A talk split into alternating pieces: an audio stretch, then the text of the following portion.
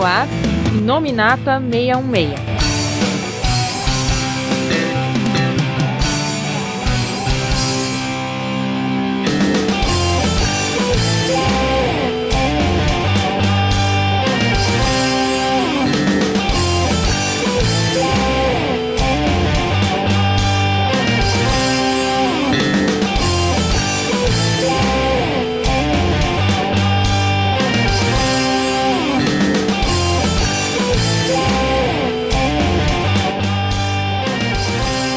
Olá pessoal, estamos começando aqui mais um Inominata 66. Vocês que achavam que o programa ia desaparecer, né? Olha aqui, logo no primeiro mês de 2019, nem demorou muito aí, estamos de volta. Eu sou o Coveiro e a gente não vai ter um podcast através do multiverso, mas vai ser um podcast meio internacional, porque a gente tem um, cada um de um canto aqui. Pra começar, vindo diretamente de países muito distantes da Zona Leste, o Elton Magari. Pior que é capaz de eu ser o mais longe mesmo, do jeito que eu, onde eu moro. Enfim, eu sou o Magari e a gente vai falar aqui do único filme que o Homem-Aranha vai ter no cinema esse ano.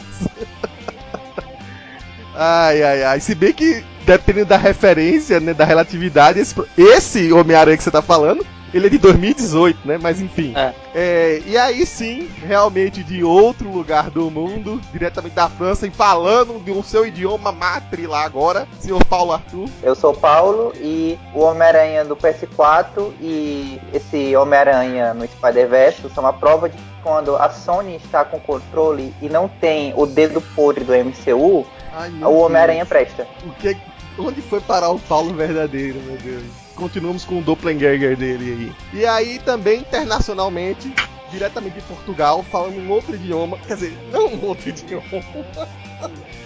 Temos mais um convidado, já apareceu que tem um programa relacionado ao Homem-Aranha aqui, o senhor André Marques, do Amazing Spider Blog. É, eu sou o André Marques, esse Amazing Spider Blog já tá morto faz muito tempo, nunca mais tinha nada lá. Mas continue em nossos corações.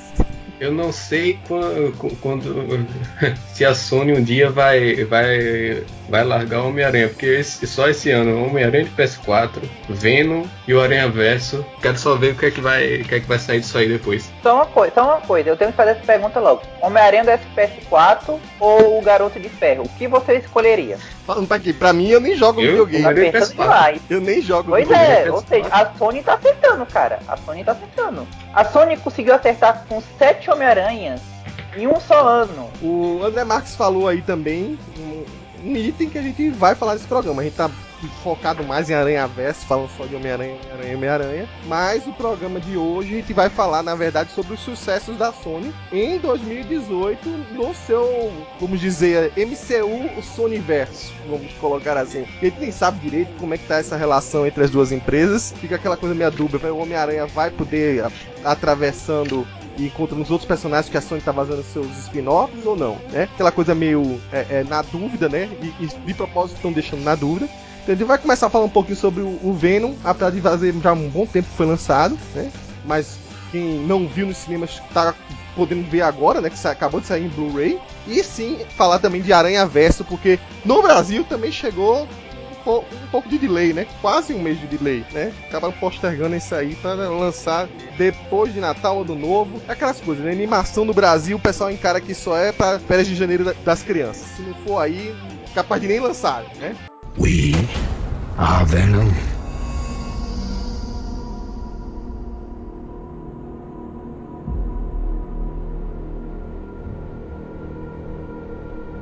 You come in here again.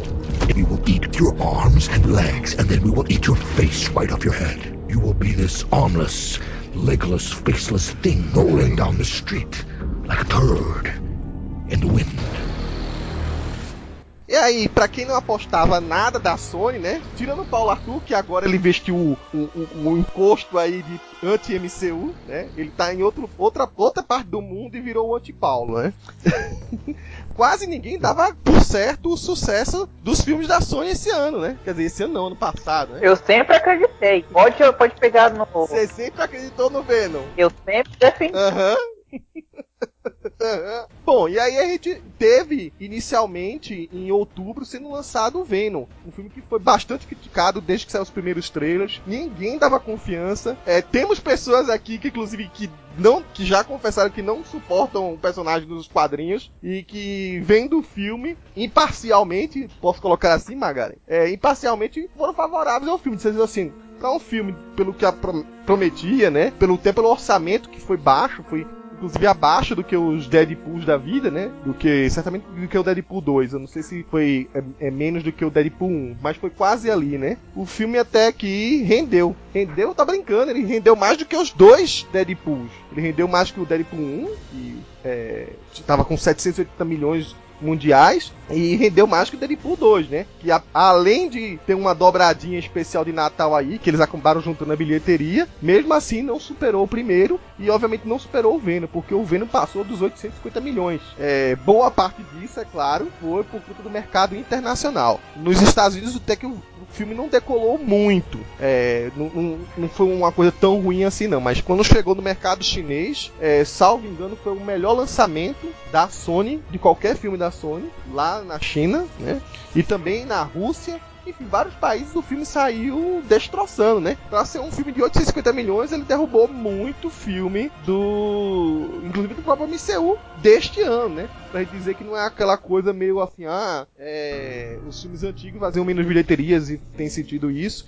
Mas ele foi muito, mas muito mais é, rentável do que, por exemplo, o Homem-Formiga e a Vespa, lançado em julho do ano passado, né? E que acho que male male passou dos 600 milhões, né? Então, a grande surpresa. Mas e aí? Será que o filme realmente surpreendeu? Vale essa bilheteria? O que é que fez, na verdade, o pessoal mudar de opinião, inclusive é, ir contra a maioria dos críticos e fazer esse sucesso todo, pelo menos em bilheteria, né? No, vale ressaltar que a gente tá apartando aqui qualquer coisa de gosto pessoal. Magari, você é a pessoa que tinha todos os motivos para reclamar desse filme. E aí, Magari? Não, não tenho o que reclamar. O que dá para fazer com um filme de um personagem igual o Venom? Um filme sem roteiro, sem profundidade, um monte de cenas aleatórias jogadas, coladas com, com o Super Bonder uma na outra.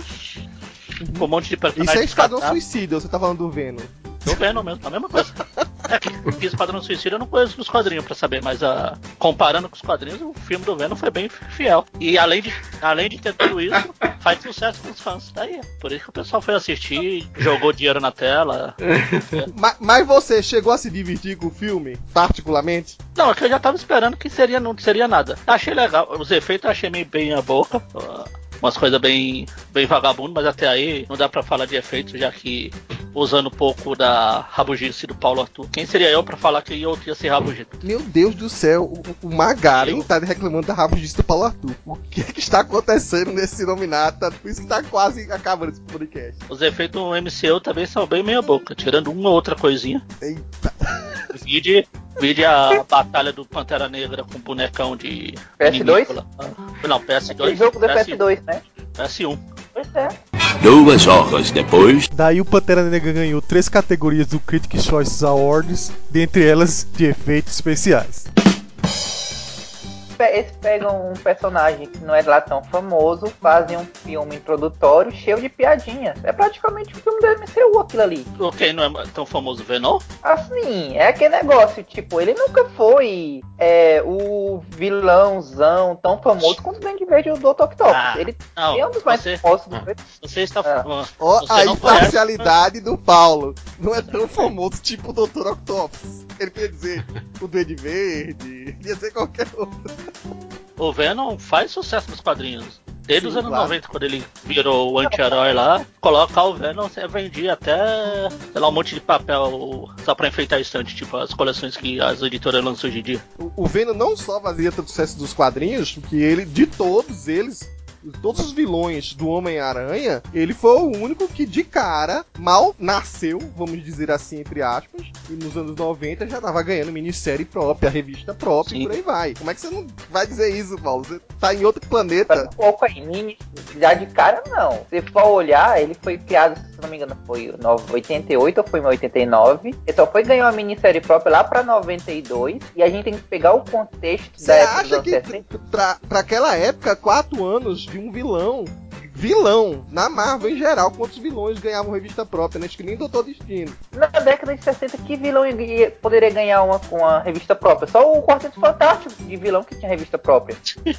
Mas é isso que eu tô colocando. Se você for pegar historicamente de todos, inclusive se você pegar de agora, vilões que acabam de surgir, quantos é que vão ganhar o mérito de ter uma revista própria? O Venom acho que foi um dos vilões, você goste ou não, porque é normal uma pessoa que, digamos assim, que lia os quadrinhos antes dos- do, nascimento do personagem, olhar atravessado um personagem novo. Isso é normal, a gente vai encontrar, futuras gerações vão ser assim, por mais legal que seja o personagem. Mas há de convir que pegou a galera na época e realmente fez o personagem é, ser adorado por uma parcela dos É o, fãs. que é o que eu costumo falar, até a história que o Venom fica na ilha lá, no Homem-Aranha 136 lá, o Venom era um personagem aceitável. Ele era aquele vilão, ah, eu vou devorar cérebro, vou fazer isso, vou fazer aquilo, meu Deus, eu sou, tenho um visual bacana, ó, ó, ó. E só, depois que ele voltou da ilha, Magari. essa bosta aí. Magari, mas eu reli dia desses é, a, a fase toda do Venom. a- ele só em devorar o cérebro até o- a, a época do Carnificina. Ele só comenta isso uma vez. Foi lá mesmo, lá pela. Depois do Carnificina Total, que virou a frase de efeito dele. É, Ele comenta várias vezes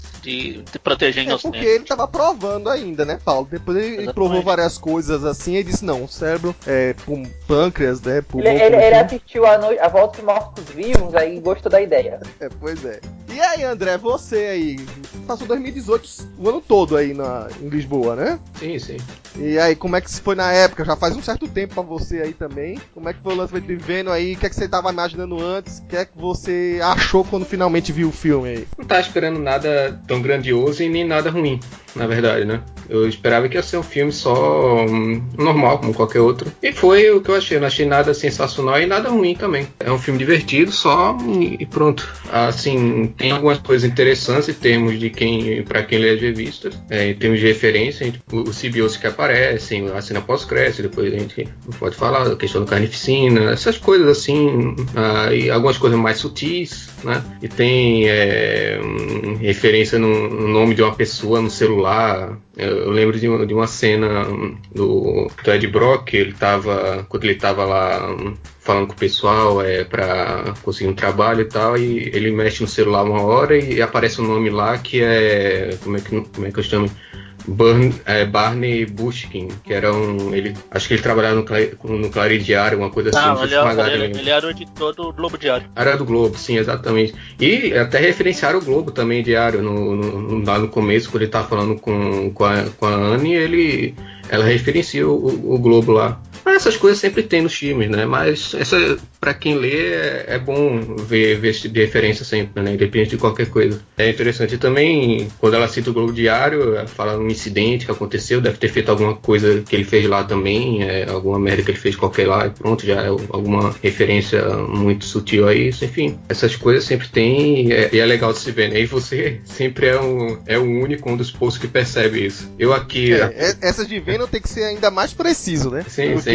É, a, a maioria acho que das referências é relacionada ao, às duas minisséries que o filme se baseou, né? Que é aquela Protetor Letal e a que vem logo depois. É, inclusive, eu, eu tava na expectativa até de que eles iam trabalhar melhor os outros simbiontes, que acho que tem uns cinco descendentes do Venom, vamos dizer assim, que na- no caso do filme não viraram descendentes, viraram companheiros de, de bordo, né? Do, da espaçonave que ele acabou chegando lá, né? Inclusive, falando de espaçonave, citou o Jameson Filho lá, né? É bem levezinho, mas tá lá no começo também. Essas pescadas vai ter o, realmente o filme todo, é, são mais pra gente mesmo.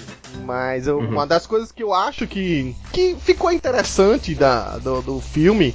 Tirando, claro, problemas de efeitos especiais, o, eu não tenho nem o que dizer contra o Magari. Não, na verdade, eu tô só reclamando ele ficar querendo comparar com o filme do MCU, porque é- aí é, é cegueira total, né? É falta de tato mesmo pra comparar um com o outro. Não comparei o filme, eu comparei os efeitos. Sim, os efeitos, então, você tá, exagerando. O pessoal vai se matar da IL, IML lá. É só pegar o outro filme solo do, de outro vilão do Homem-Aranha que teve um ano antes, que foi o filme do Abutre lá.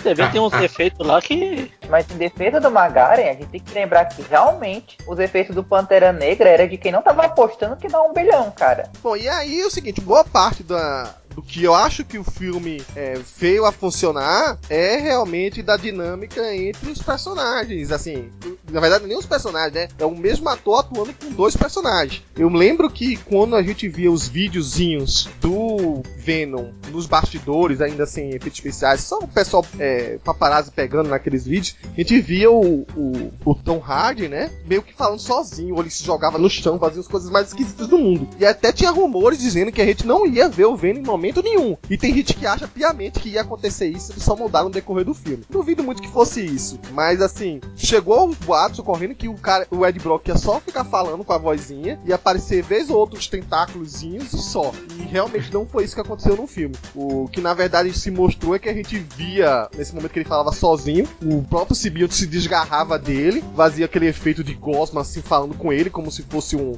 sei lá, um, um encosto assim, só que você no caso via o, o bicho. E era interessante, porque ele, ele entrava em, em contradição, né? Muitas vezes quando o Ruben Flashman, que é o, o diretor, ele, ele fala que ele é, queria fazer uma coisa meio parecida com uma comédia, um terrir, né? Uma, um terror meio engraçadinho, comparou com aquele um lobisomem americano em Londres, não é muito diferente não. Eu acho que talvez o que poderia fazer, mas não chegou, né? Já que o filme realmente foi um sucesso de bilheteria, mas poderia ter dado errado, é porque se você olhar direitinho, ele tem um pouco de comédia meio datada. Mas pra gente que via aquelas comédias de terror que beira o besterol, né, de vez em quando, eu pelo menos gostei. E o Ruber Flashman, você tira pelo Zombieland que ele fez, tira pela é, aquela minissérie do Netflix, a Santa Clarita Diet, é a mesma linha de humor. Então, pra mim, não incomodou. Como também não incomodaria o Thor Ragnarok do Taika Waititi, porque eu já tinha visto alguma coisa dele, então era exatamente o que eu tava esperando. Então tem essas, né? Às vezes a pessoa tá com uma expectativa totalmente diferente e encara isso, mas eu já tava meio que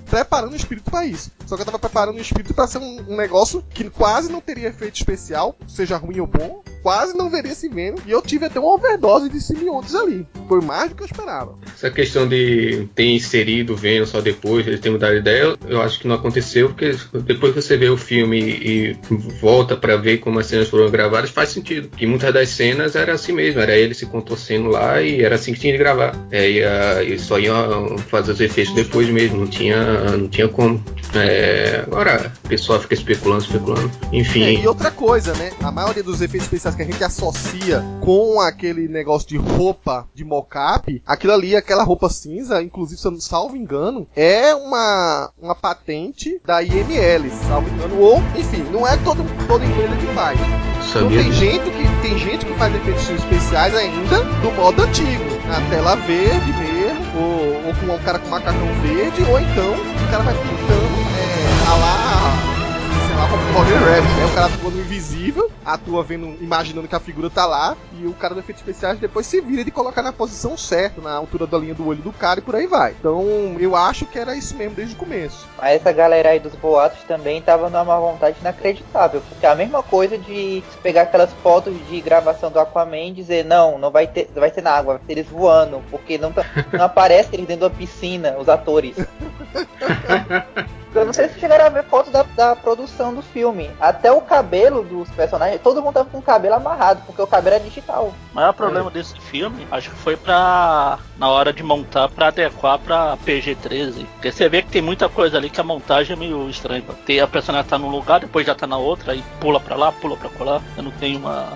Cortaram muita coisa. É, a decisão do PG-13 eu acho que acabou sendo mediante eles receberem tanta crítica ruim e falar, pô, se a gente for PGR e o pessoal tá malhando tanto, é melhor não não arriscar. Vamos botar PG-13 mesmo. A gente faz. É aquela coisa que, convenhamos, você não precisa mostrar a cabeça sendo explodida ou mastigada ou por aí vai, ele cuspir nos ossos. Você já subentendeu aquilo, sabe? E é, é curioso, até eu, eu não tava mais uma, uma filha de uns amigos meus que sempre vê filmes da Marvel, enfim, de super-heróis. É, eu até estava achando que ela não ia gostar de ver alguma coisa tipo. Ela tava meio receosa, né? Essa coisa de monstros, blá blá blá blá blá. Mas ela gostou. E aí eu perguntar: o que, é que você mais gostou? Você gostou porque o Venom fica provocando? Colocando o Ed e tal. Aí ela, não, porque ele come a cabeça do cara. Aí eu falei, nossa.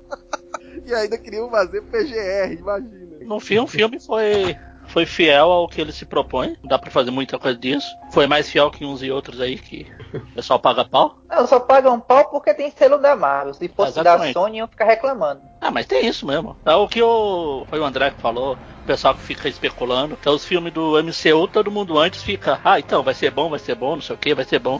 Aí, mesmo se o filme seja fraco, fala, é bom. E quando não é o filme da Marvel, ih, vai ser uma bosta, olha que lixo, olha, olha, olha. Como é que pode os, os X-Men usarem essas roupas igual os, os do- dos gibis? Tá na cara que o filme vai ser uma bosta, olha. E olha que eu torci pra esse filme fazer um bilhão só pro, pra humilhar ainda mais os filmes do, do Homem-Aranha do MCU, cara. Do Garoto de Ferro Não do tem- MCU. Mas ele não passou o, o, o inimigo mortal de vocês, que é o Garoto de Ferro. O Tom Holland, né? Que vocês odeiam. É, Vocês até estão- eu é que gosto. o, é porque o, Tom, Ho- o Tom Holland deve ter assistido esse filme 50 vezes pra dar, dar bilheteria, cara.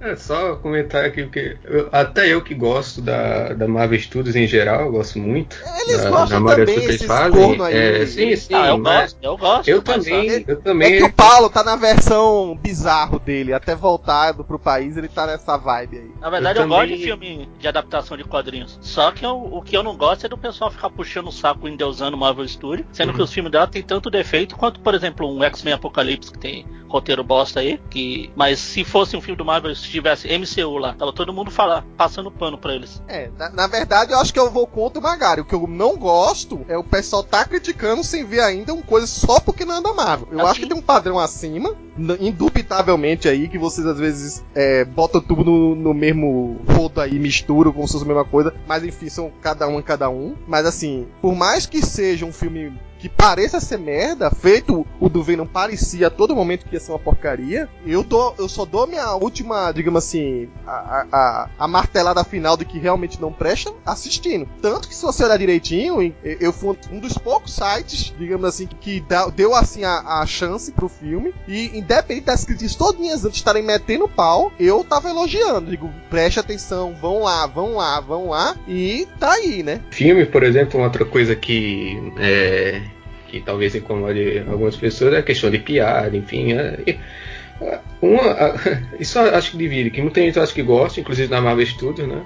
Acaba sendo muito carismático, o pessoal gosta disso. Aí o Venom teve um pouco disso também, mas já era esperado. Ele vê, sabe que as pessoas gostam disso e põe um pouco de piada também é, para dar carisma. As pessoas gostam de, de coisas carismáticas, né? Eu pessoalmente não gosto muito, mas não é nada que me incomode tanto assim. Mas isso é um gosto pessoal meu apenas, né? Uma outra coisa. É, todo, todo, todo filme vai ter também uma pegada diferente por, por questão de direção, é, o, o produção, isso, principalmente pelo, pelo próprio diretor. Cara, o diretor tem o seu estilo, tem o seu histórico de filmes e cada um vai dirigir de uma forma diferente. Tem o, o Cover aí citou o Taika Waititi. Eu nunca, nunca tinha visto nada dele antes, né? Mas, enfim, eu- por acompanhar a produção do filme, eu já esperava um, um tom de piada muito, muito grande ali. Mas o, o Coveiro citou que ele não surpreendeu muito com o que. Surpreendeu assim, no sentido, não é nada que ele não esperasse, né? Não, um que ele tipo de não humor gostou. totalmente diferente. Se eu é porque eu costumo, quando eu não conheço a pessoa e querendo ou não, pelos primeiros comentários iniciais do Taika no Thor Ragnarok, eu fiquei meio es- estranhando mesmo, eu fui atrás. O único filme que tinha na Netflix é aquele que é quase um documentário caseiro entre aspas, vamos dizer assim, sobre vampiros neozelandeses, né? O nome deve ser O que Fazemos nas Sombras, né? What We Do in Shadows. 2013, 2014, eu acho. E tem até uma referência no próprio Thor Ragnarok, né? Com o Korg, né? Dizendo que ele pega uma lança com três estacas de madeira e ele fala, é boa pra matar três vampiros. Que é Ah. justamente uma, uma referência, como muitos diretores É, fazem, filme seu em outro filme, nada a ver, né? Uhum. E é isso. Como eu falei, o filme é só é legal, não é nada sensacional e não é nada ruim também. Né? E também, assim, é a Sony, ela tá limitada só a personagens ligados a, ao Homem-Aranha. E provavelmente alguns ela nem pode usar porque tá dentro do acordo da Marvel Studios, talvez, eu não sei. Né? Então tá, tá bastante limitado. E eles intencionam em, fa- em fazer um filmes interligados, talvez, enfim, então tem que tem de ver também a, o que é que eles pretendem com isso, né? Considerando o que eles pretendem, o que eles têm, né, e o que eles têm em mãos, até que saia uma coisa interessante. You're like me. That's impossible. So you want to learn to be Spider-Man. Can you teach me? Yes, I can. Vamos agora então pro outro lado da história, né? Ah, Agora sim. É, eu tava contando que algumas pessoas estavam com o Venom já na cabeça porque o Blu-ray acabou de sair, né? E vamos pro filme que acabou de chegar aos cinemas. Enfim, os caras são o, o novo nome do auge desde a época da, da Pixar, que fazia aquele sucesso todo, e o próprio Carlos Caldanha, quando saiu o, o A Era do Gelo, né? Eram os nomes em, em ascensão na época, em termos de animação, né? A, a bola da vez, né, tá no, no- nas mãos do Chris Miller e do Phil Lord, que já estavam fazendo um puta sucesso, né? Seja como diretores, seja como roteiristas, produtores, enfim, dos últimos filmes do Lego. Você pode até ter implicância com o Lego, enfim, por causa do tipo do gráfico e por aí vai. Mas tem que concordar que os filmes calharam de fazer um grande sucesso. Seja o filme do Lego mesmo, seja o filme do Batman do Lego, que diz que é o melhor filme do Batman até hoje. Eu não cheguei a ver esse filme. E Não precisa de muito. é, e só teve um pequeno tropeço na vida desses dois, que foi quando eles estavam é, encangados, vamos dizer assim, com a, o filme do, do Han Solo, né? O filme solo do Han Solo. E que acabou dando uma confusão desgraçada, eles foram botados pra fora da Lucasfilm, né? Acabou entrando outro diretor, enfim, deu maior rolo. E o pessoal até ficou estranhando, né? Porque eram, eram nomes em ascensão, o que é que tava acontecendo? Será que esses caras não conseguem passar do, da animação pro live action? Então ficou naquela coisa no ar. Mas os caras não se não se abateram. É, eles fora do filme do Han Solo, que acabou tendo que ser regravado quase mais de 80% do filme. O filme do Han Solo naufragou, vamos dizer assim, a Millennium Falcon é, caiu, né? E foi muito mal nas bilheterias, né? E eles não se abateram, continuaram o filme no projeto que era o próximo a vir, né? Apesar de eles não estarem dirigindo, mas eles foram os roteiristas, pelo menos o Phil Lord foi um dos grandes envolvidos no roteiro, que foi o do Aranha Verso, que salvo engano é um filme que já estava há três anos sendo pensado pela Sony, né? Uma animação para sair nos cinemas, direto nos cinemas. Então era uma grande inovação. Vale ressaltar aí, muita gente fica em dúvida. A Sony chegou a vender já um bom tempo atrás, acho que mais de cinco anos atrás, os direitos pra TV do Homem-Aranha. Foi por isso que a Disney conseguiu fazer todos aqueles desenhos do, canal Disney XD lá, que já tá no segundo formato de desenho do Homem-Aranha. Era antigamente Ultimate Spider-Man, agora já tá o Spider-Man só. A Sony não pode fazer esses filmes pra TV, mas ela pode fazer uma animação sim pra cinemas, direto pra cinema. E foi assim que surgiu o Homem-Aranha no Aranha Verso. A ideia inicial era focar no Miles Morales, mas a coisa tomou uma ascensão muito maior, dito pelos próprios produtores, né? Que meio que coincidiu que o Dan Slott tava botando na mão na massa lá no Aranha Verso. Eles foram gostando das ideias e eles até falaram: a gente não precisa nem inventar é, variações de Homem-Aranha. Os caras não- da Marvel nos deram agora. E foi bacana, porque eles até então só tinham um contato mesmo com o Bendis, né? E o Bendis e a Sarah Pichelli. Ah, bom.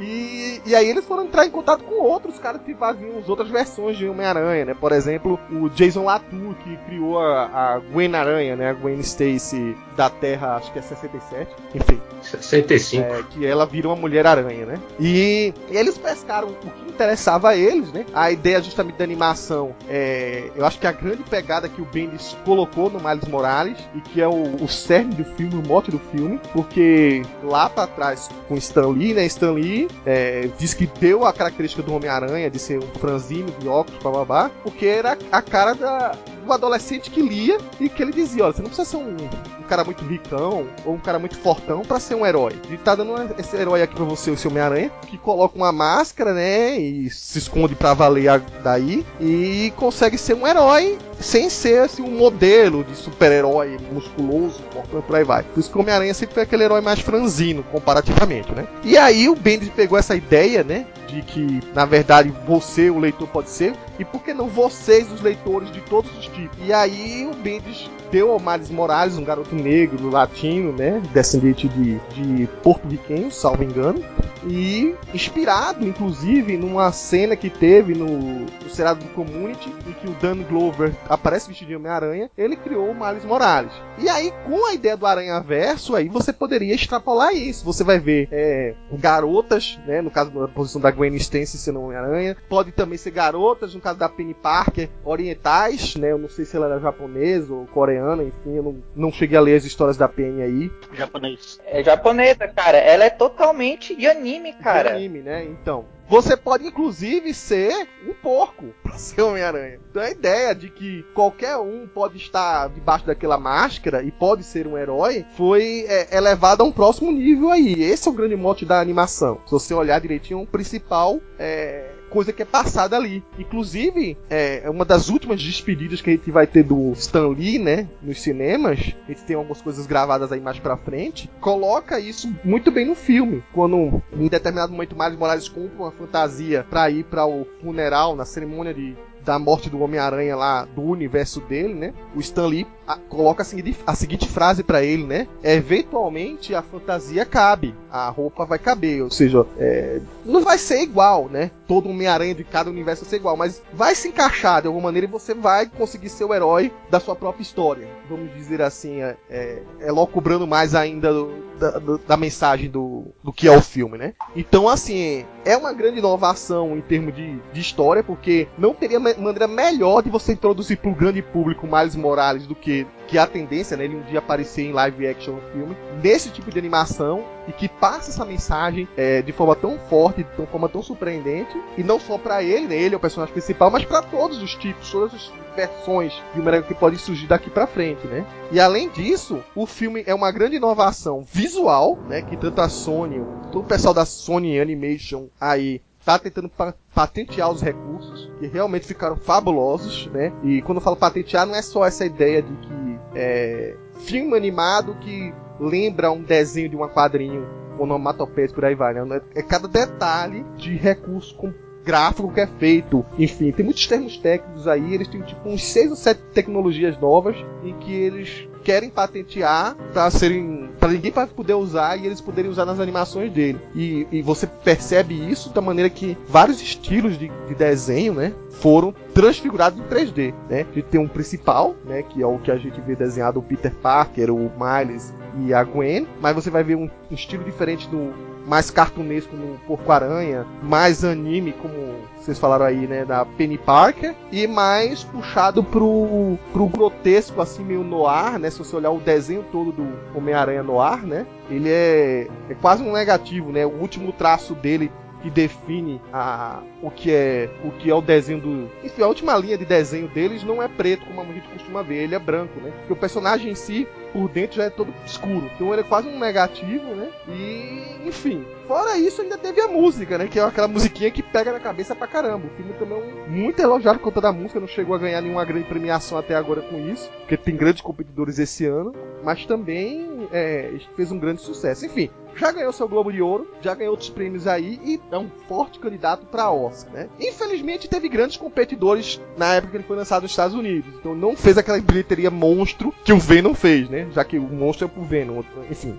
Piada não cachou bem aí, mas ele pelo menos recebeu a crítica é, de o melhor filme mais bem avaliado do Homem-Aranha, de todos, de todos. Você que é mais fã do, do Raimi, ele já é, foi mais bem avaliado que isso. Você que é mais fã do Andrew Garfield, lá do Mark Webb, também já mais avaliado que isso. E você, se você da turma do Magaren e do Paulo que pega birra com o Tom Holland, também ele tá, foi mais avaliado, mais bem avaliado que o Homecoming, né? Que o De Volta lá. Mas é merecido sim. Paulo, você aí. Fala aí que você falou um pouco da outra vez. O que, é que você achou? Primeiro que você esqueceu se ele foi mais bem avaliado que o filme do Nicholas Hammond. Que o quê? O filme do Nicholas Hammond, da década de 70. Pronto, foi tá filme também, o piloto. Pronto, foi mais avaliado que isso também. Ok, mas agora fala aqui, agora só fazendo duas correções do que tu tinha falado. Uma que o Magaren vai gostar e uma que, tu vai, que ele vai detestar. A primeira é que essa história de que foi o Bendis que inventou que qualquer um pode ser Homem-Aranha, isso aí também não é verdade, porque é, até pelo que os personagens que você citou, essa ideia é muito mais antiga do que a própria criação do Miles Morales, porque, por exemplo, mesmo que a gente exclua, digamos, a Jessica Drew e a Julian Carpenter como Mulheres-Aranha, já que elas originalmente não tinham nada a ver com Homem-Aranha, elas praticamente entraram na franquia com o Spider-Verse, a ideia de uma Mulher-Aranha já é, já veio da década de 90 com a Mayday Parker, que já era uma, uma garota Sim, barra não, mulher né? Mas o problema é você substituir o herói principal como principal, né? E ela era a Foi o que principal. Ela foi a Exatamente, principal. ela é a principal. O, o Peter Peter, ficou no máximo era o, coadjuvante. É, ele era no máximo coadjuvante e ainda. E eu não sei vocês, mas as 20, 30 primeiras edições eu, eu li achando que ele ia morrer em algum momento. Que ele era tipo o tio Ben que, com os descontados.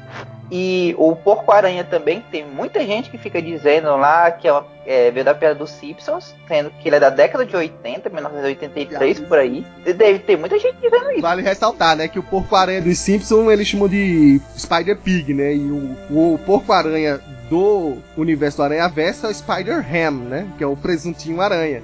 Que inclusive teve piadas com o presuntinho lá da Warner, né? Pois é, e isso daí é, tem que ser dito, porque senão vão pensar que, tipo, foi o. Da forma como tu falou, parece que o Bendy saiu pensando tudo, saiu dando as ideias gerais tudo mais. E, o, e como até o Margarine falou agora, toda todo, praticamente todos os universos alternativos da, da Marvel, o carro-chefe da franquia é sempre o Homem-Aranha. É só tu pegar o 2099, o MC2, o próprio universo da, do, do Spider-Man, por aí vai. Ultimate acabou se tornando a mesma coisa. E a segunda coisa que eu ia falar agora, o Magari vai ficar com raiva, é que a gente tem que dar os méritos pro Dan Slott. Essa ideia de juntar vários Homens-Aranhas pode ter acontecido no desenho dos anos 90, mas ali eram só Peter Parker. O cara já tava, desde aquele Shattered Dimensions, que ele era roteirista, já tinha essa ideia de querer juntar os personagens canônicos do Homem-Aranha e fazer coisas com eles. Por mais que a gente não goste muito de certas decisões da execução do, do Spider-Verse, aquilo ali foi o fanservice pelo fanservice que deu possibilidade à criação disso. Tanto é que o Spider-Verse funcionou tão bem que é só você olhar assim, tipo, agora tem todos esses é, Homem-Aranha alternativos tem franquia de bonequinhos. Todo mundo já aceitou a ideia de que o Peter Parker não, não é o único Homem-Aranha. Tá cada vez mais comum a gente ver por aí sendo vendido merchandise do 2099, da Gwen Aranha, do Maio. O Maio se tornou protagonista de um filme. Quando é que a gente vai ver, por exemplo, digamos, para fazer um, um coisa marginal, um filme do Batman esteja estrelado pelo Grayson, por exemplo? Nunca.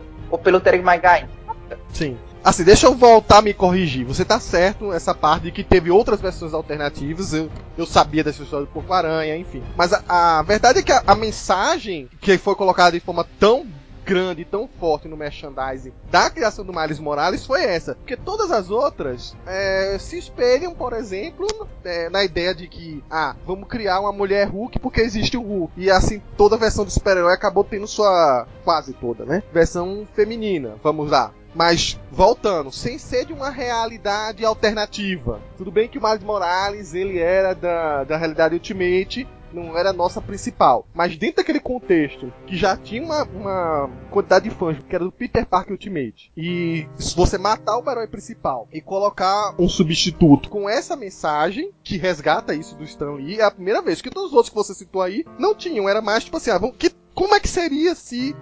Era quase um what if do que passar essa mensagem assim que teve, né? É, de que era um Homem-Aranha que podia se espelhar, por exemplo, em pessoas que fugiam do estereótipo é, de ó, ser um, um, garoto branco, enfim, por aí vai. Hoje em dia o pessoal Hoje o pessoal paga muito pau nisso, oh meu Deus, vamos representatividade. Mas como o próprio Paulo citou aí, a própria Garota Aranha, ela era uma personagem feminina, personagem forte. O problema é que ela não usava isso para se promover, ela tinha roteiro, não é tipo só pegar por pegar, igual muitas personagens antes tiveram, mas tipo a Mônica Rambeau. Tinha roteiro, mas é aquela coisa, né? Não, não pegou. Tinha a sua parcela de fãs do, que eram mais fãs de Tom DeFalco, que era um roteirista que estava praticamente se aposentando e que manteve as revistas assim mais pela sua parcela de fãs que ficavam atrelada a essa ideia de, enfim, tinha todo aquele contexto de que o Peter Parker tinha perdido a filha e muitos fãs ficaram meio putaços da vida com isso. Então teve vários fatores ali que fugiam um pouco do, do real motivo, digamos assim, né? 120 edições ah. e ainda por cima o backlash da morte do Peter MC2 ser tão fodido a ponto de ressuscitarem um cara do nada só pra consertarem aquela cronologia. Não,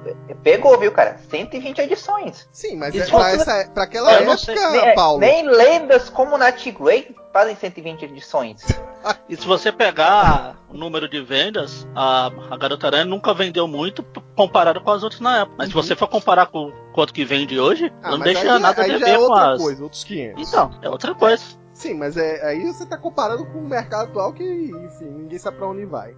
Vamos falar então, Paulo, você vai falar do filme de uma forma geral aí. Cara, eu achei inacreditavelmente fiel ao universo Ultimate. Eu, eu pensava que não ia ser tanto, porque é, como é que eu posso explicar aqui? Uma das coisas que eu sempre. que eu gosto tanto muito do Miles e do Wally West. O problema é que são dois personagens que, da mesma forma como toda vez que você tem que botar um Batman pra. você tem que matar o casal Wayne, ou você põe um Homem-Aranha, você tem que matar o tio Ben, você não mata o tio Ben, você tem que criar o tio Stark para matar o tio Stark depois. Você tem. Você tem que. Esses personagens têm que ter essa tragédia envolvida. O Miles e o Wally West precisam que o Barry Allen e o, e o Peter Parker morram. Só que como você vai fazer um filme, você tem que estabelecer um herói, depois matar ele para botar o legado. E eu pensava, não, isso ia ser muito complicado, talvez só na continuação. Quando o Tom Holland fizer um ataque de estrelismo, já botaram lá o sobrinho do, do Donald Glover pra, aparecer. Já até fizeram piada sobre isso. Mas não vai precisar ser necessário, porque simplesmente eles pegaram a ideia mais simples. Olha, eu sou Homem-Aranha, você já me conhece, vocês assistiram seis filmes e jogaram o PS4, então essa é a minha vida. Pô, morreu. Aí você ele tirar a máscara é o Ben Rayleigh. Perfeito. E,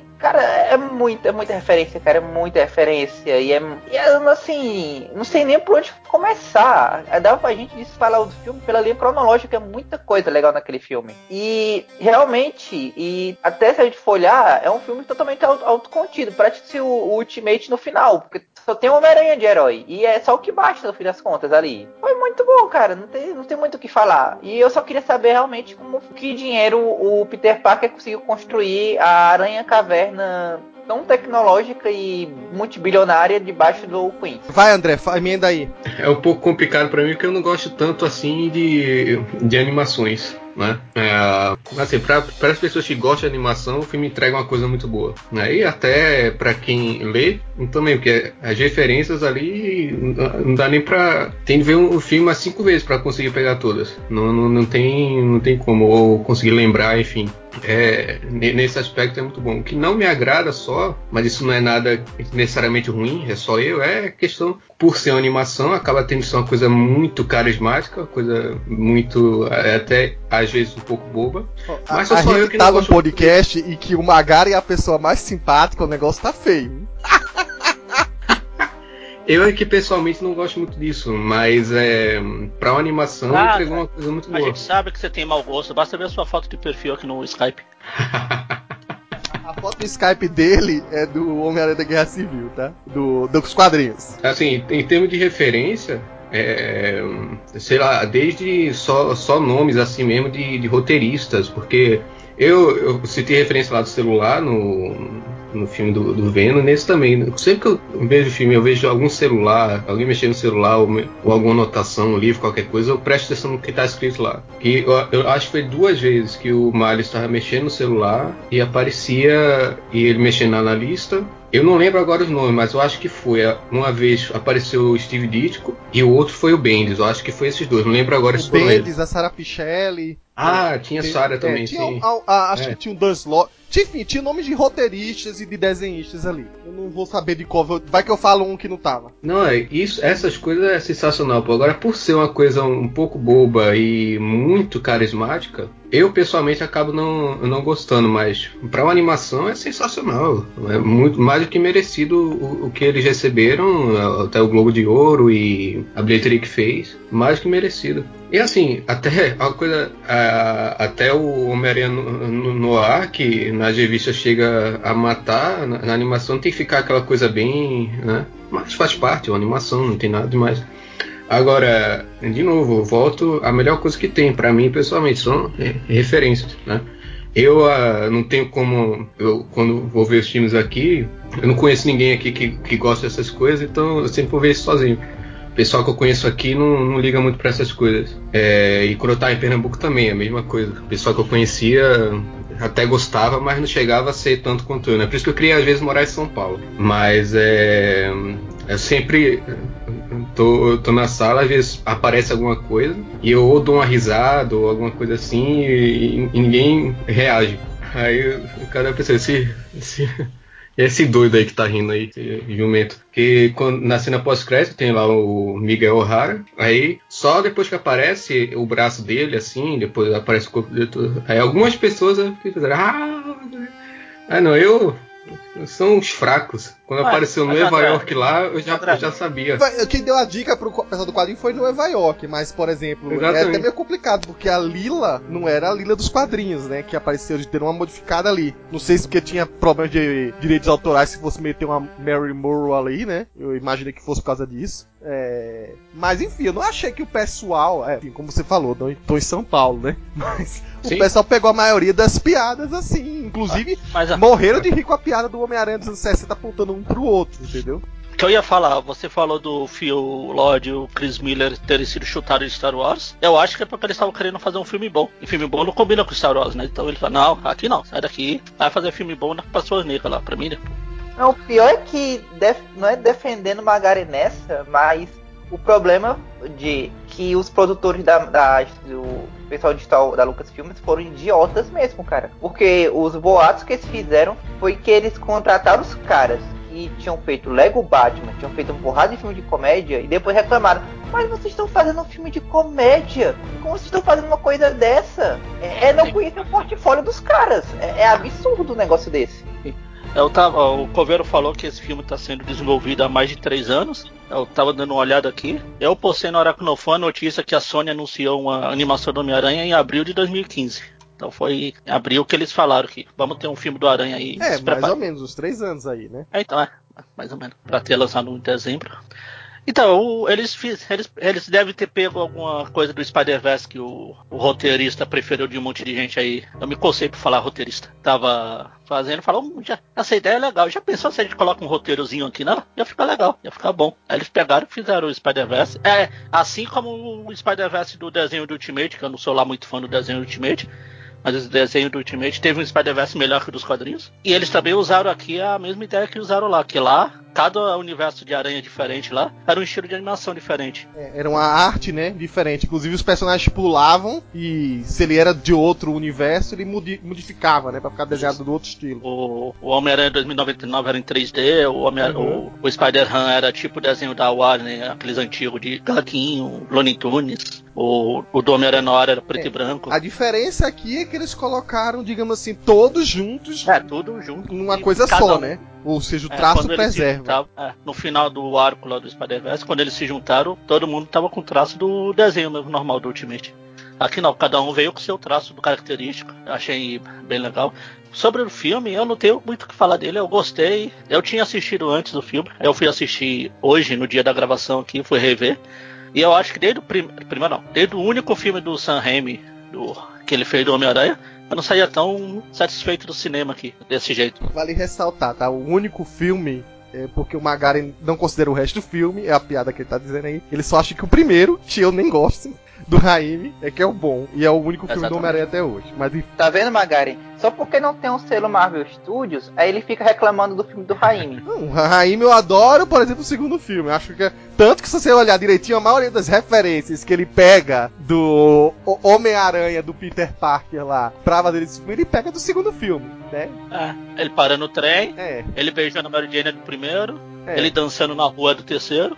O, da, o do jantar também. Então, enfim, eu gosto do primeiro filme do Raimi, porque ele. Eu, lá eu enxergo o Homem-Aranha, principalmente aquele finalzinho lá. É, a última vez que eu vi o Homem-Aranha no cinema foi lá, aquela cena. E esse filme aqui, é, como o André falou, tem as referências, tem a animação bem feita, o roteiro arredondinho, tirando outra coisinha, mas que não atrapalha muito. Os personagens bem usados, a- até a Spider-Gwen, que é uma personagem chata nos quadrinhos. Que você nunca leu, mas você acha chata, mas. Ah, claro que eu li. Eu li as prime a primeira. Primeiro volume dela inteiro. Na época eu ainda li. Chata. Ah, O Porco-Aranha é sensacional. Sem falar o Homem-Aranha no ar. O que eu gosto bastante é que a- eles pegaram várias coisinhas de. Você olhando, as, ele pega, tipo o Homem-Aranha pelo, unifo- pelo universo dele ser preto e branco, ele se atrapalha com as cores, ele fica tentando montar o cubo mágico lá. Fala, meu Deus, o que foi isso? Mas esse é o vermelho, é o amarelo, eu não O sei. estilo tudo de igual. falar também, né? Que o, o É. O Noir é, é aquela ideia dele ficar como se fosse narrando o que ele faz, né? O, o- a narrativa dele é toda elocubrada, então ele fala aquela história de quando ele vai, o vento vai, e que, enfim, aquelas coisas bem é, pomposas, né? Já o do É. Porco-Aranha. Ele tá lá pra fazer graça mesmo, e, e é engraçado que no momento de ele lutar, né, ele usa coisas a lá Lula, Lula Tunes mesmo, né? Bigornas, É, martelos que ah, cabem Aquelas marretas gigantes lá. É, e enfim, o, o tipo de fala dele também, acertaram, botaram comediante. E a Penny também, se você olhar direitinho, é.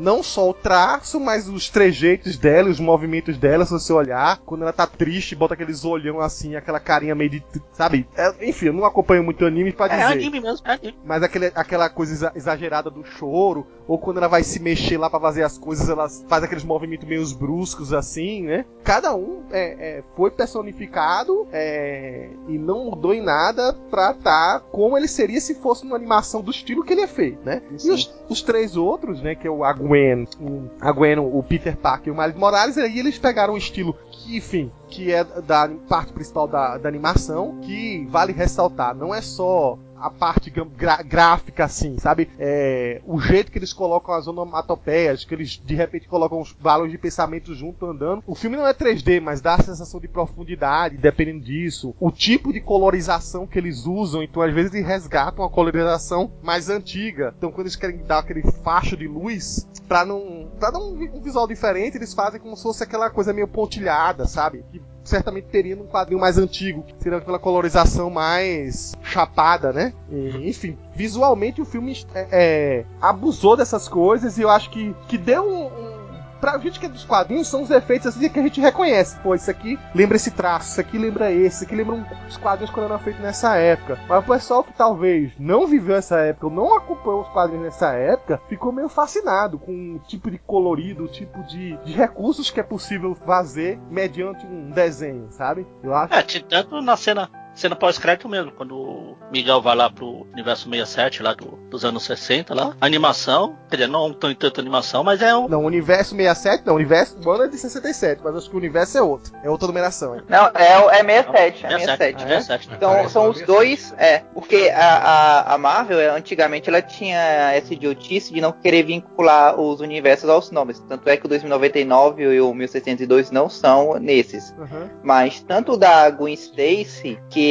é o, é o 65, tanto porque 65 lembra GS, quanto porque 65 a data da criação dela, Uhum, quanto 67 é o do Ah, tá. Homem-Aranha, por causa do. A, a temporada começou lá. Então, e aí eles usaram o mesmo estilo de animação lá dos anos 70, 60, exato, até inclusive com o Stan Lee, antes de morrer, cumprindo o desejo de interpretar o Jameson, que é ele que faz o Jameson aí nessa cena. Ele também faz essa cena? É, ele, legal. ele, ele dubla o Jameson. Que legal. Bom, e aí, enfim, vocês falaram de N referências e por aí vai, mas a própria cena pós-crédito, ela tem um vínculo enorme com o filme. Pouca gente pegou isso, mas quem cria o Miles Morales é o, o Miguel O'Hara. Porque a aranha que é da Alchemax 42 que ele coloca lá, que aparece, ela veio justamente do futuro. E ele fala, a Lila fala pra ele, nós conseguimos, salvar, o universo tá salvo, o multiverso tá salvo, por aí vai. E aí é que ele usa aquele aparelhozinho lá que lembra aquele, aquele reloginho lá que o Dan criou. Nem sei se foi o Dan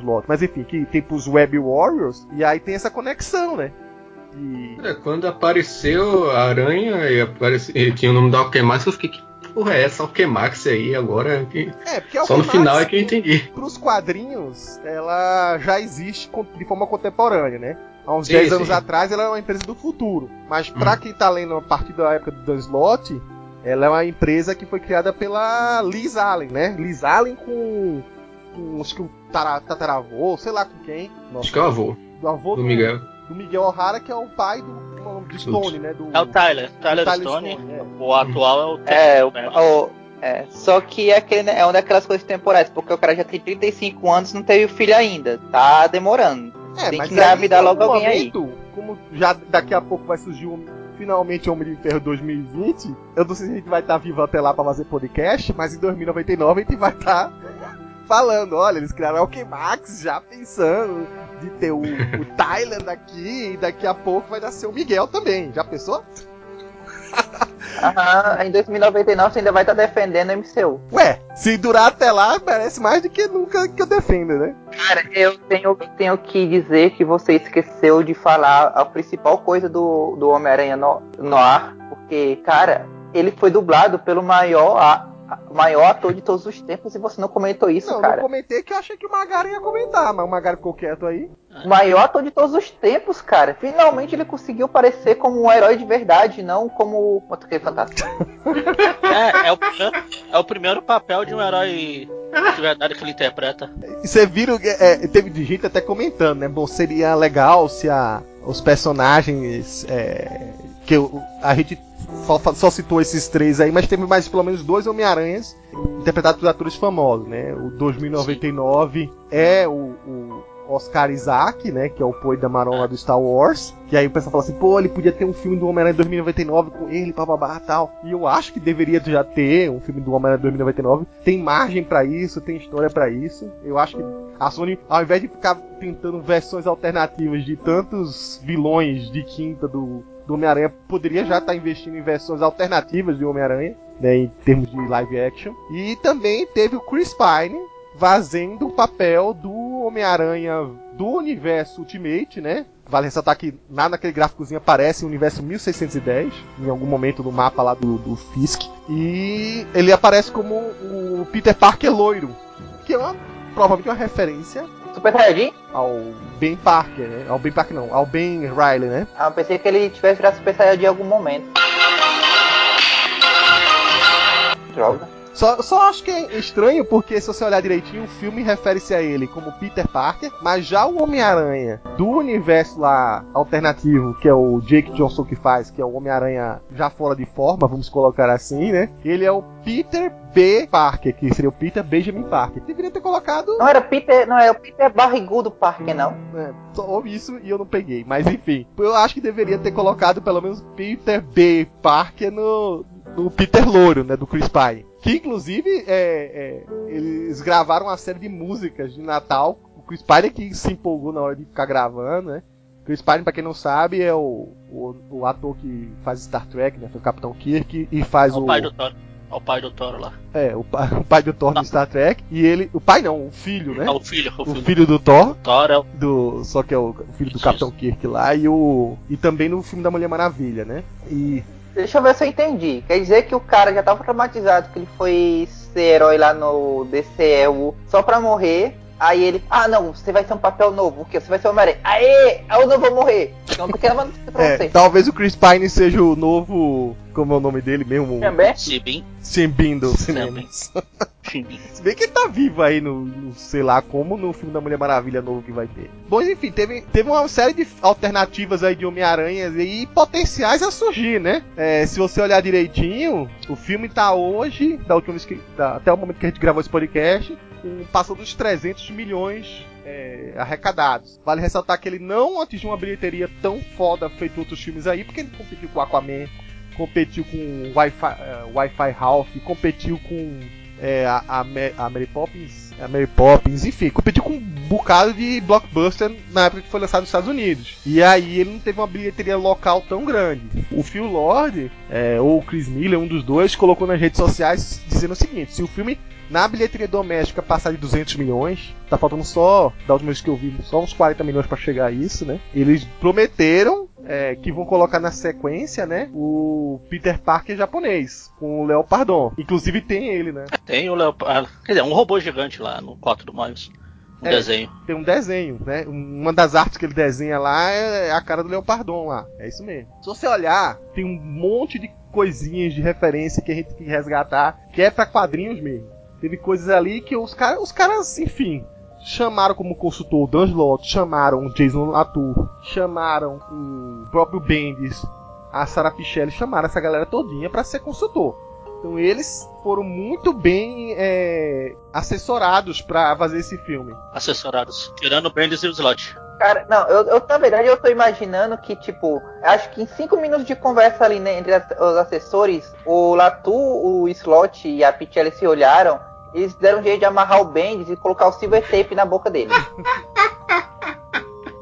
O filme tá cheio dessas coisinhas aí que foi feita pra fã, mas é, é aquela coisa legal, né? Que aí é, é mais um resgate e talvez seja o filme mais, é, o filme no caso a animação, né? Mais próximo dos quadrinhos que faça uma ponte, né? O leitor que sair da animação que for querer saber mais, é, ele vai ter uma coisa mais próxima, sem quase nenhuma alteração. Como o Paulo falou aí, o universo do Miles foi é, trazido ali muito próximo do que foi feito nos quadrinhos. O da Gwen, quando conta a história dela, também. Eu até achei escroto porque, é, para mim, pro, na visão que eu tenho, para o, o, o espectador comum, colocar aquele lance do Peter Parker do universo dela ser o largato, é, colocar aquela história de salvar o pai que quem é que vai pegar aquele ali, o Capitão Stacy, que enfim, que era do universo é, normal, digamos assim, do meio meia, é o Capitão que, enfim, quase ninguém vai pegar aquilo, mas eles colocaram esses detalhes todinhos. E se alguém gostou da Gwen Stacy e pegar o encadernado que o Magaren, que é o primeiro encadernado, que o Magaren disse que não gostou aí, mas pegar o encadernado vai estar tá uma coisa bem próxima. Então o leitor não vai ficar perdido dessa vez, vamos dizer assim. Sim, tipo assim. eles foram fiel com todo mundo, assim. É. Até quem for atrás das histórias do Spider-Man, você vê lá, eles. Não é eles muito tiveram- difícil fazer uma coisa muito.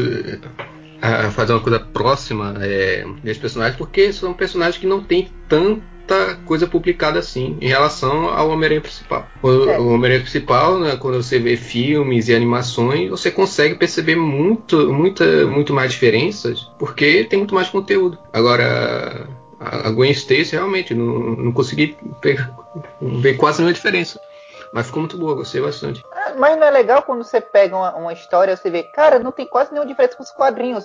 Eu não preciso passar cinco horas racionalizando um monte de coisas farrapadas pra imaginar por que, que o Gank se chama Nid Leeds, por que, que a tia May mora no apartamento, por que, que essa porcaria de Peter Parker não parece o Peter Parker. Depois sair defendendo tudo aquilo só porque eu tenho que defender porque é MCU. Porque se tivesse nome DC, eu poderia xingar até a morte.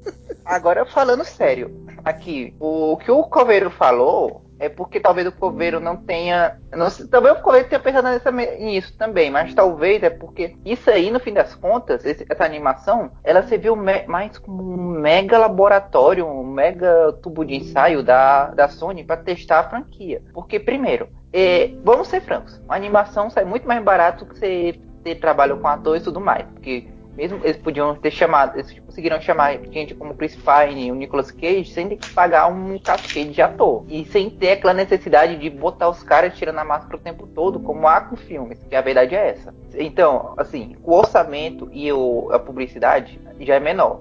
Já é, se, der- se, se falhar, já, já é um prejuízo menor do que um filme. É só a gente lembrar que Fênix Negra tá sendo aquela bomba que ninguém sabe se quer lançar ou se quer refilmar, porque de qualquer maneira vai ter prejuízo. Segundo, que usar animação nos cinemas, já primeiro que é um ato de coragem, porque nem a DC, que é tradicionalmente conhecida como ter animações que todo mundo elogia, conseguiu lançar nenhuma animação no cinema. Já é um ato de coragem nisso aí. Mas também é uma manobra da Sony. Aquele Batman não saiu no cinema, não? Um Batman aí que. ou a máscara do fantasma, só se for a máscara do fantasma, mas eu acho que aqui no Brasil foi home video. E também uma manobra da Sony para poder usar o Peter Parker, assim, tipo, porque se tudo desse errado, eles podiam tentar, não, assim, vender a ideia como se o Peter Parker fosse o protagonista, porque se a gente for olhar, assim, a primeira vez que eles venderam o filme, o primeiro trailer, tinha muito Miles Morales, porque o filme é do Miles, todos os outros estão lá para ajudar a jornada do Miles. Só que a gente for olhar o próprio merchandising, em algum momento a Sony até ficou um pouco com medo.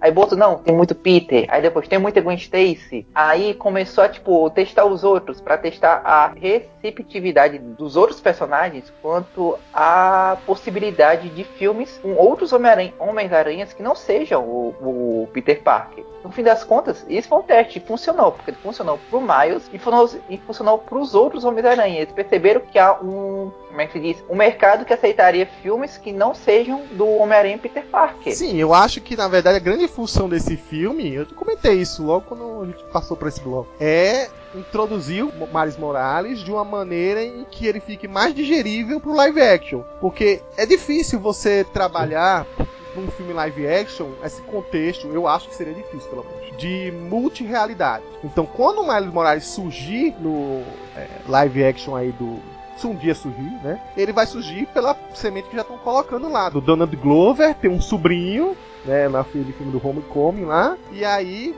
sabe lá quando vai surgir isso, mas se for daqui a uns 10 anos, ele vai arrumar um garoto daqui a uns 10 anos que esteja na idade do Miles Morales. E aí o Tom Holland deve estar um pouco mais velho.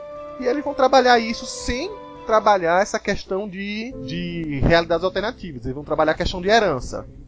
O Homem-Aranha PS4 fez isso. Esse animação, ela já coloca, ela tem a oportunidade de colocar essa vastidão de Homens-Aranhas aí, e do mais caricato ao mais sério aí, justamente pra corroborar essa, essa, essa ideia que eu falei de qualquer um poder estar com a máscara. Ele prepara pro grande público o Miles Morales pro cinema. Porque agora o pessoal vai ter um pouco mais de gostinho assim, olha. Então teve esse menino aí, realmente fez sucesso. Tem todo uma- um contexto por trás que o Bendis não chegou a trabalhar nos quadrinhos, que é essa história do Miles, ele gostar de arte, né, de pichação. Então tem uma coisa mais do Brooklyn mesmo, né, daquela música mais que tem a ver com a idade dele, com a década de agora, né? Uma coisa diferente do Peter. Inclusive que ele potencialmente pode ser tão inteligente quanto, mas ele o mundo dele não é, tanto que aquela resistência dele ir pra academia Visões, na academia Visões, né? Brooklyn Visões, uma coisa assim, né? Ele Isso. ele resiste porque ele não, não é o ambiente que ele cresceu, o mundo que ele cresceu, sabe? Os outros garotinhos é, são todos assim fora é, do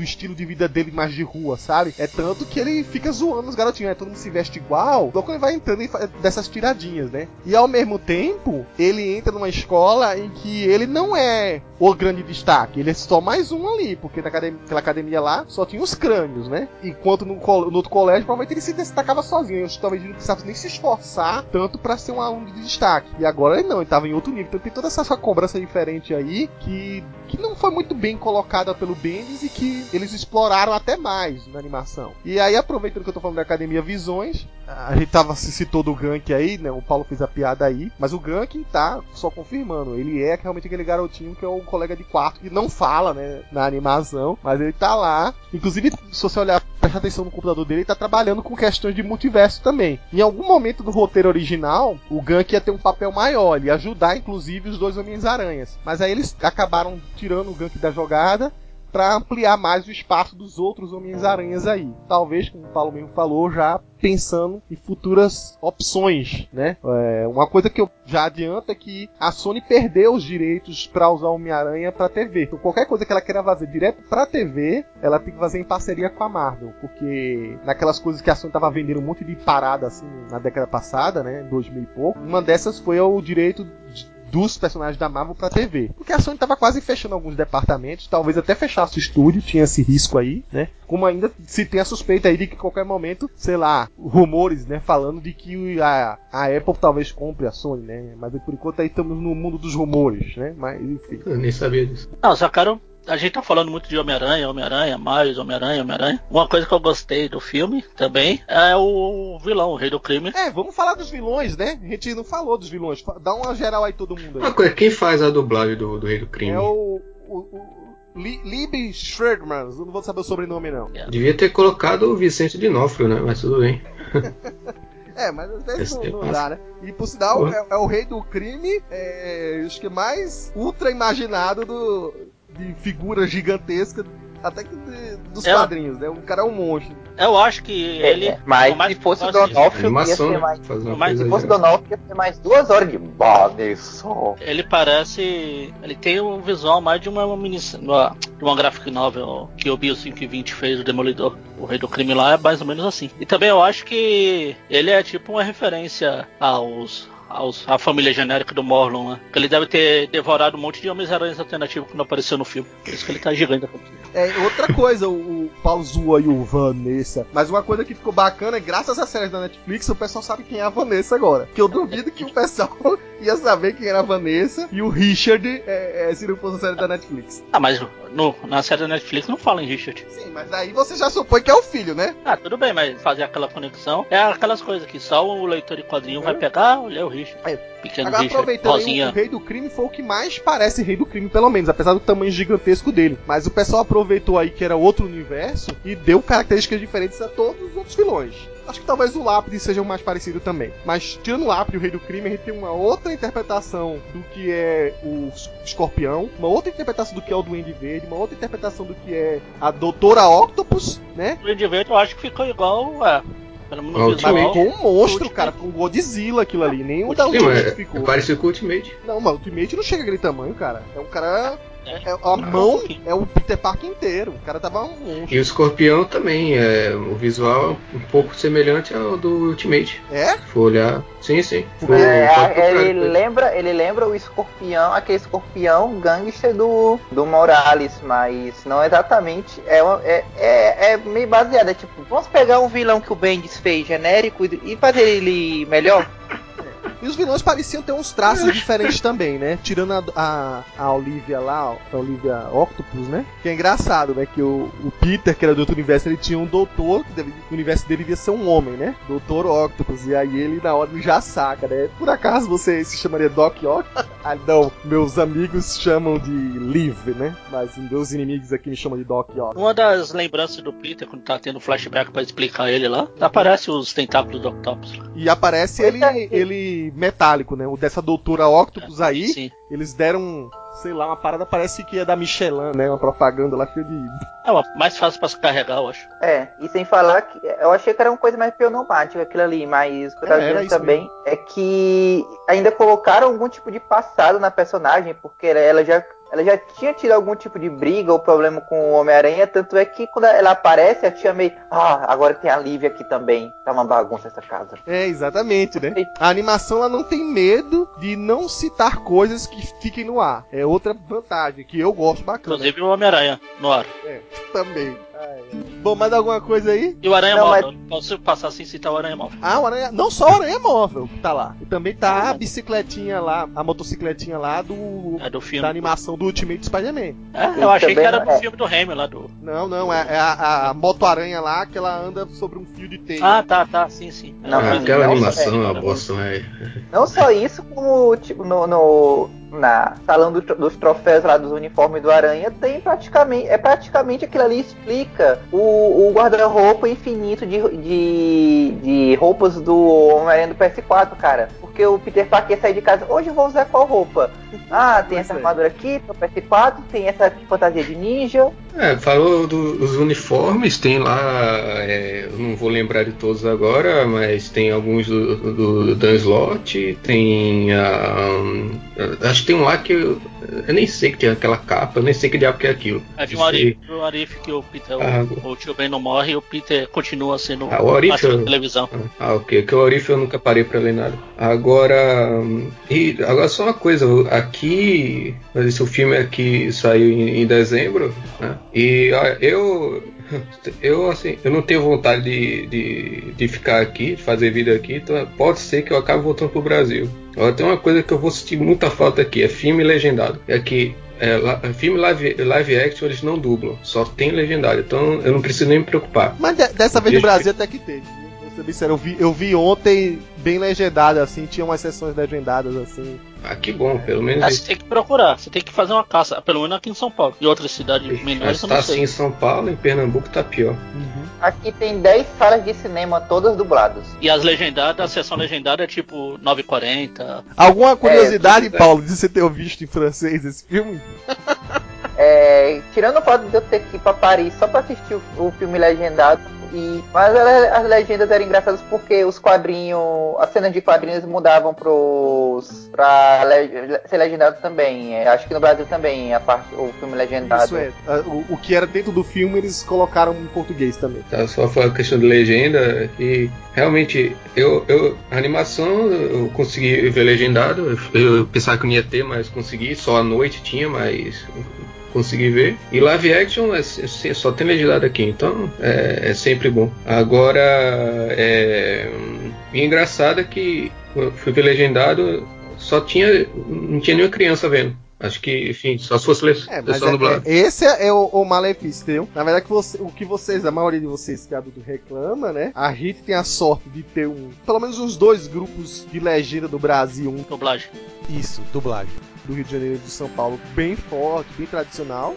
E, e- e por isso que as animações sa- saem tão bem e vendem tão bem aqui no Brasil, entendeu? É, o que é ruim pra vocês é muito bom pra outros. Por isso que tem muita sessão dublada, é porque tem muito público dublado. Agora vocês que são a minoria, né? Vocês têm que Ah. catar. É só preguiçoso, não gosto de ler. É aí- só catar, mas às vezes é criança também, né, Magari? Você vai querer pegar uma animação pro legendado, o menino, o menino tá no maternal, maternal não, o menino tá no na segundo ano, correndo, coitado, desesperado pra conseguir ler.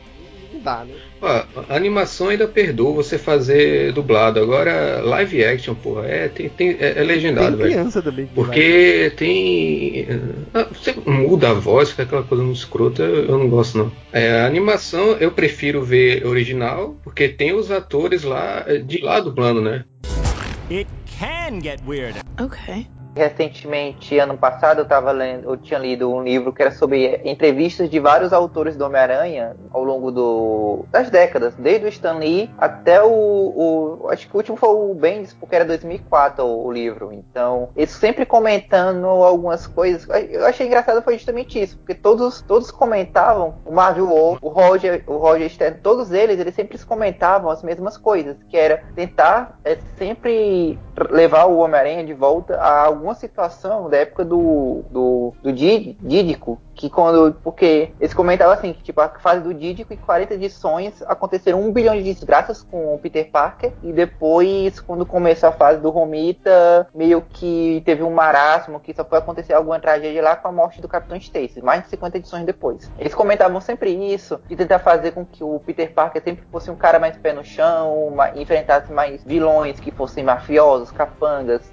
vilões mais pé no chão mesmo, mas sem ser grandes vilões, ameaças cósmicas e tudo mais. E, tipo, essa era a voga que eles sempre traziam. Mesmo na época da saga do clone, eles fizeram toda aquele, aquela novela mexicana com clones e ficção científica, mas tentando dar um jeito de, de botar tudo de volta num pé no chão, de tentar achar uma solução não, não mística, não envolvendo Mephisto, curiosamente. Com isso, até a década de 90, 2000, ainda tentavam fazer isso com Homem-Aranha. E, e assim, tipo, e, nessa época, no- 90, 90, 2000, eles ainda tratavam o Spider-Man como uma, aquela vergonha que ninguém quer citar. E o próprio Spider-Man, quando o Joey Quesada chegou, perguntaram pra ele: tem algum personagem que você, que no seu mandato com certeza não vai aparecer? Spider-Man. A gente não comenta, é, a gente não comenta aquelas besteiras. Só que em algum momento na década de 10, não sei, isso pode ter sido até mérito também do slot por ter aberto essa caixa de Pandora. O pessoal Mas o literal- slot, desde a mulher Hulk, ele abre as caixas de Pandora que todo mundo tinha vergonha, né? Pois é, mas assim, a caixa de Pandora do Homem-Aranha que é não vamos mais ter vergonha do passado. Existiram um bilhão de Homens-Aranhas, vamos assumir que eles existiram, vamos, cada um vai gostar do seu próprio Homem-Aranha agora. E é o que tá acontecendo. Assim, bem, o, o Slot fez muita merda. Inclusive, o Spider-Verse não é uma história muito boa, mas essa ideia, essa caixa de Pandora que ele abriu de permitir vários Homens-Aranha do passado a terem seus momentos de glória de volta e permitir que a criação de outros Homens-Aranhas, que, por exemplo, a, a Gwen-Aranha ia ser só uma, uma piada e se tornou uma personagem com, hoje em dia que tá em desenho animado, tem filme, tem bonequinho. Homem-Aranha era uma capa. Era uma, É? uma vibe de capas, assim, que eles criaram e vingou ela. O Spider-Punk, que também era só pra ser um, um, um personagem de fundo de tela que se tornou até. Tem até Hot Toys do Spider-Punk, cara. É, um- É o terceiro uniforme de início do jogo lá que vocês gostam do PS4, né? e é justamente. E, é- e você sempre fala de representatividade, e o Spider-Punk é o Robin, não é o Peter Parker. E eles ainda pegaram personagens que provavelmente a maioria das pessoas nunca iam conhecer, porque eram justamente de nicho, porque o Homem-Aranha tinha o seu. Tinha o Homem-Aranha japonês, tinham os outros Homem-Aranha japoneses, porque teve vários, mas tinha o Spider-Man, mas também tinha um Homem-Aranha que foi feito na Índia por, por indianos para ser publicado só na Índia. E ele tá por aí também. E também. Só- E com direitos na mão da Marvel, né? Que nem todos eles estão. O, vídeo Homem-Aranha italiano, né? É, é, essa caixa de Pandora que o Slot abriu serviu justamente para tentar não ficar só nesse nicho de vamos sempre deixar o Peter Parker naquela mesma situação inicial. É, é, isso talvez um dia, quem sabe, vai permitir até que o próprio Peter Parker dos quadrinhos possa evoluir, possa realmente parar desse ciclo de sempre ter que voltar ao seu fracasso de sempre e voltar a ter 5 anos de idade mental sempre pra. Porque O próprio ser filme mostrou só- isso, né? O grande É. mote principal do filme, quando fala que qualquer um pode ser Homem-Aranha, e que fez o público compreender essa história de multiverso, foi o fato de ter dois Peter Parker no filme. Isso foi importante também. E qual o grande fator crucial dos dois Peter Parkers? Pelo menos assim, teve outras coisas que diferenciam ele, né? Tirando fora a parte física do cabelo. É o que deu certo no casamento e o que, que não deu. Então, um, ele tem a família bem estruturada lá, a tia May virou tipo o Alfred dele, né, pelo que dá a entender. E a Mary Jane continuou casada, dando apoio, e ela inclusive defende o o, o, o mote principal do Homem-Aranha. Enquanto que o outro, que é o Peter Parker fracassado, os que tudo desandou pra valer mesmo quando o casamento não deu certo. Que é praticamente ali uma alfinetada com o One More Day do, do Joe Quesada, né? É, e sem falar que, que, cara, assim, pra gente que lê quadrinhos, isso é totalmente de, de, assim, não novidade. Mas se você for parar pra pensar, qual foi a última vez que a gente viu um homem, um Peter Parker adulto fora dos quadrinhos? Porque até mesmo o cara do PS4, ele tem 22, 23 anos. Uhum. Esses Peter Parker, o mais novo, tinha 26. É, e esse Peter Parker do filme, ele já é, ele é mais velho que o Peter Parker do universo do Miles. Ele é o Peter Parker que já tem um cabelo grisalho assim na ponta, assim. Pois é, tem por volta de uns 39, 40 anos. Ou seja, tipo, isso daí também é uma coisa de coragem. É dizendo, pessoal, o Peter Parker pode ser velho, ele não precisa ser um adolescente. Nós já temos um personagem adolescente para se conectar com a nova geração, que é o Miles. Você não precisa ter que fazer um bilhão de exercícios mentais para tentar encaixar um personagem da década de 60 e colocar ele como se fosse um adolescente hoje. MCU, MCU, MCU. Só que a MCU precisava. Você mesmo, ô, ô Paulo, você mesmo falou que precisa ter um Peter Parker ali introduzido para colocar o Miles como herança. Então não vai, não vai cutucar. Cara, cara, eu tenho, eu tenho uma ideia genial. Ponto. Ó, Guerra Civil. O Peter Parker apareceu, roubou, a te... roubou o escudo do Homem-Aranha, né? Gavião Arqueiro, pá! É, flecha na testa. Aí o, o Tony, ixi, temos que arrumar um novo Homem-Aranha. Tá bom. Tá bom. Isso só, só ia falar porque eu falo de uma alfinetada aí no MCU. É, eu ia falar isso e acabei acabou não dando. É, eu gosto muito da Marvel Studios em geral, mas justamente o Homem-Aranha é que eu não, não gosto tanto da Marvel Studios. Um dos motivos é esse. É que vocês Eu- idealizam o personagem como é o principal de vocês, vocês idealizam ele da maneira que vocês sempre quiseram que fosse. Homem-Aranha de PS4 é melhor do que o Homem-Aranha desse, desse filme do MCU, pô. Cara, É, Vai, Magaren. Acho que não sou, tem muito mais a falar do filme. O filme é muito bom. Eu trocaria uma coisinha ou outra, dava um roteirinho um pouco melhor pro arco da Spider-Gwen lá, que tem umas coisas que não encaixam muito bem, mas tirando isso, é fantástico. Vão assistir, assistam no cinema. Não precisa pagar 3D não, pa- 3D não presta pra nada, é só pra ganhar dinheiro. Vão assistir no cinema, na melhor coisa que seja pra curtir. A trilha sonora é muito boa, o- a animação é muito boa, o roteiro é muito bom. Se tiverem que assistir um filme só esse ano, vão assistir esse e depois arrumam dinheiro pra assistir o Guerra Infinita 2 lá. Mas de, do Homem-Aranha vão assistir esse, esqueça o resto. Até que porque não vai ter mais nada do Homem-Aranha esse ano. É o melhor filme do Homem-Aranha desde o único que o Remy fez lá e, e não precisa de muito pra fazer um filme do Homem-Aranha bom. Basta ser um pouco fiel ao, ao espírito do personagem. Não colocá-lo como um lambisaco do, do tio-tio Tony Stark.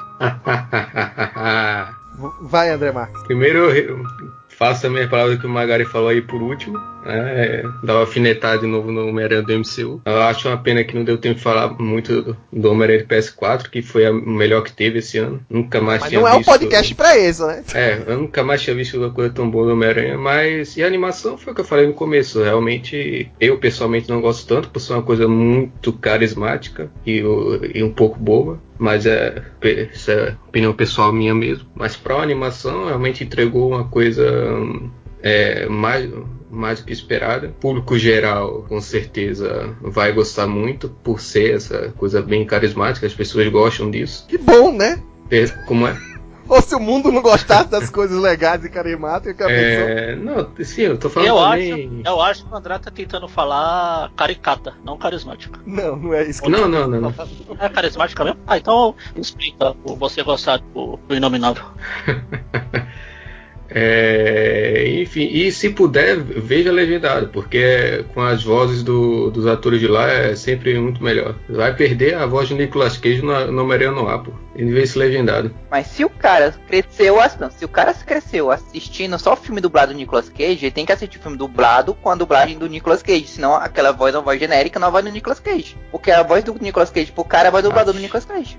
Se você assistiu, cresceu assistir filme dublado, você tá errado. Próxima. É isso que eu ia falar, tá? Desculpa se eu sou pobre. Ó, vai, Paulo, termina aí. Voltando aqui, não, o que eu tava dizendo é que, cara, é como todos vocês disseram, se você tira a Marvel Studios da equação, fica uma coisa foda. É só você ver o Homem-Aranha do PS4 e o o Aranha no Aranha Verso, ficaram filmes excelentes. E esse filme, ainda por cima, resolveu um dos maiores problemas que todo roteirista nas duas últimas na última década tem com adaptações, que é o fato de que, ah, mas desde, sei lá, tipo, um bilhão de anos atrás, o casal principal era Peter Parker e Mary Jane, tanto é que fizeram lá os filmes, só que depois do espetacular Spider-Man, o desenho muito bom, e o do Amazing, a série, o pessoal relembrou que a Gwen Stacy existe, porque ela não era, não era citada na, nas adaptações anteriores. Aí ficou aquele, ah, mas qual das duas colocar e tudo mais? Tem que botar uma, depois matar ela, para depois botar ah. outra aparecendo. Aí resolveram logo, tipo, agora a Gwen Stacy, pra as novas gerações, a Gwen Stacy vai ser namorada do Miles. Eles vão ser namorados, e o Peter, em qualquer universo, se apaixonando pela Mary Jane. Tirando o Noir, que ele vai se apaixonar por alguém em preto e branco. que não é ruim. É, essa questão do Miles com, com a Spider-Gwen foi só num, em um arco, né? Agora, eu tenho só uma coisa que eu esqueci de falar. É, se vai ter mais animações disso aí, eu tô esperando agora a Jéssica Drew aí aparecer. Tá vendo como o, o, o gosto do, do rapaz aí?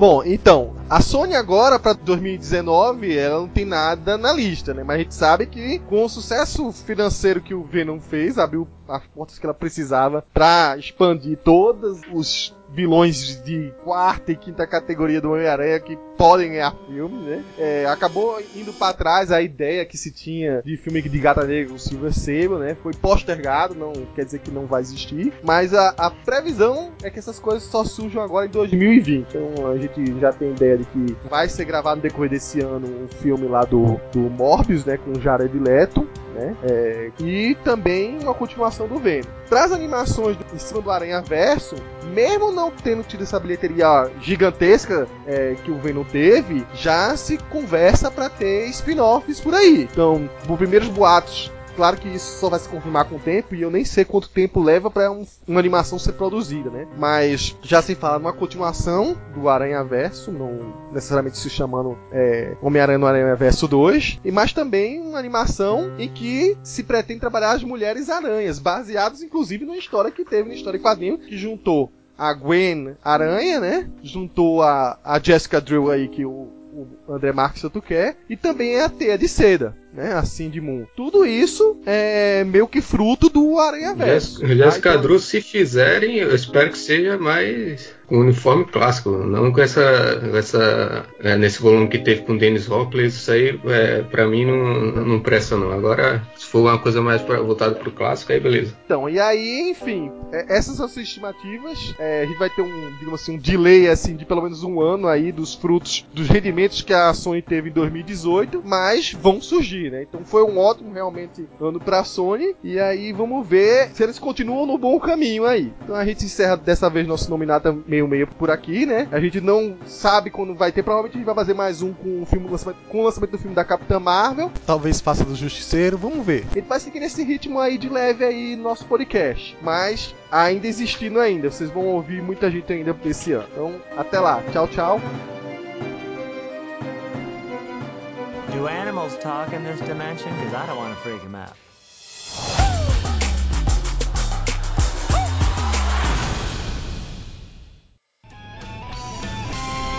Este podcast é um oferecimento do site Universo Marvel 616. Acesse www.marvel616.com.